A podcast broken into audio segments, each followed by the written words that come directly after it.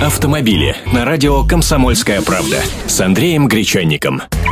Здравствуйте! Если вы уходите в праздники, что называется, с головой, или вовсе улетаете отмечать их в чужие края, нужно позаботиться и о машине. Гараж, платная стоянка, тут все понятно, говорить не о чем. Если же стоять ей горемычной все это время во дворе, вот эта ситуация посложнее.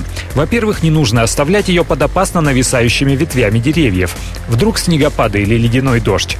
Во-вторых, не бросайте авто вблизи примыканий перекрестков, особенно Т-образных, ибо там ее могут зацепить зацепить ненароком снегоуборочная техника или потерявшая осторожность от веселья водителя.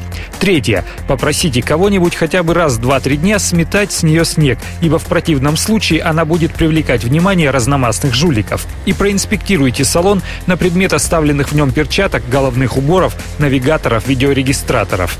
Будет обидно, если из-за пустяка разобьют стекло. Боковые зеркала заднего вида лучше сложить, если они складываются, потому что по улицам шатается много пьяных. Топ Топливный бак лучше залить под горловину. Бензин не испарится, зато и конденсат внутри бака не появится.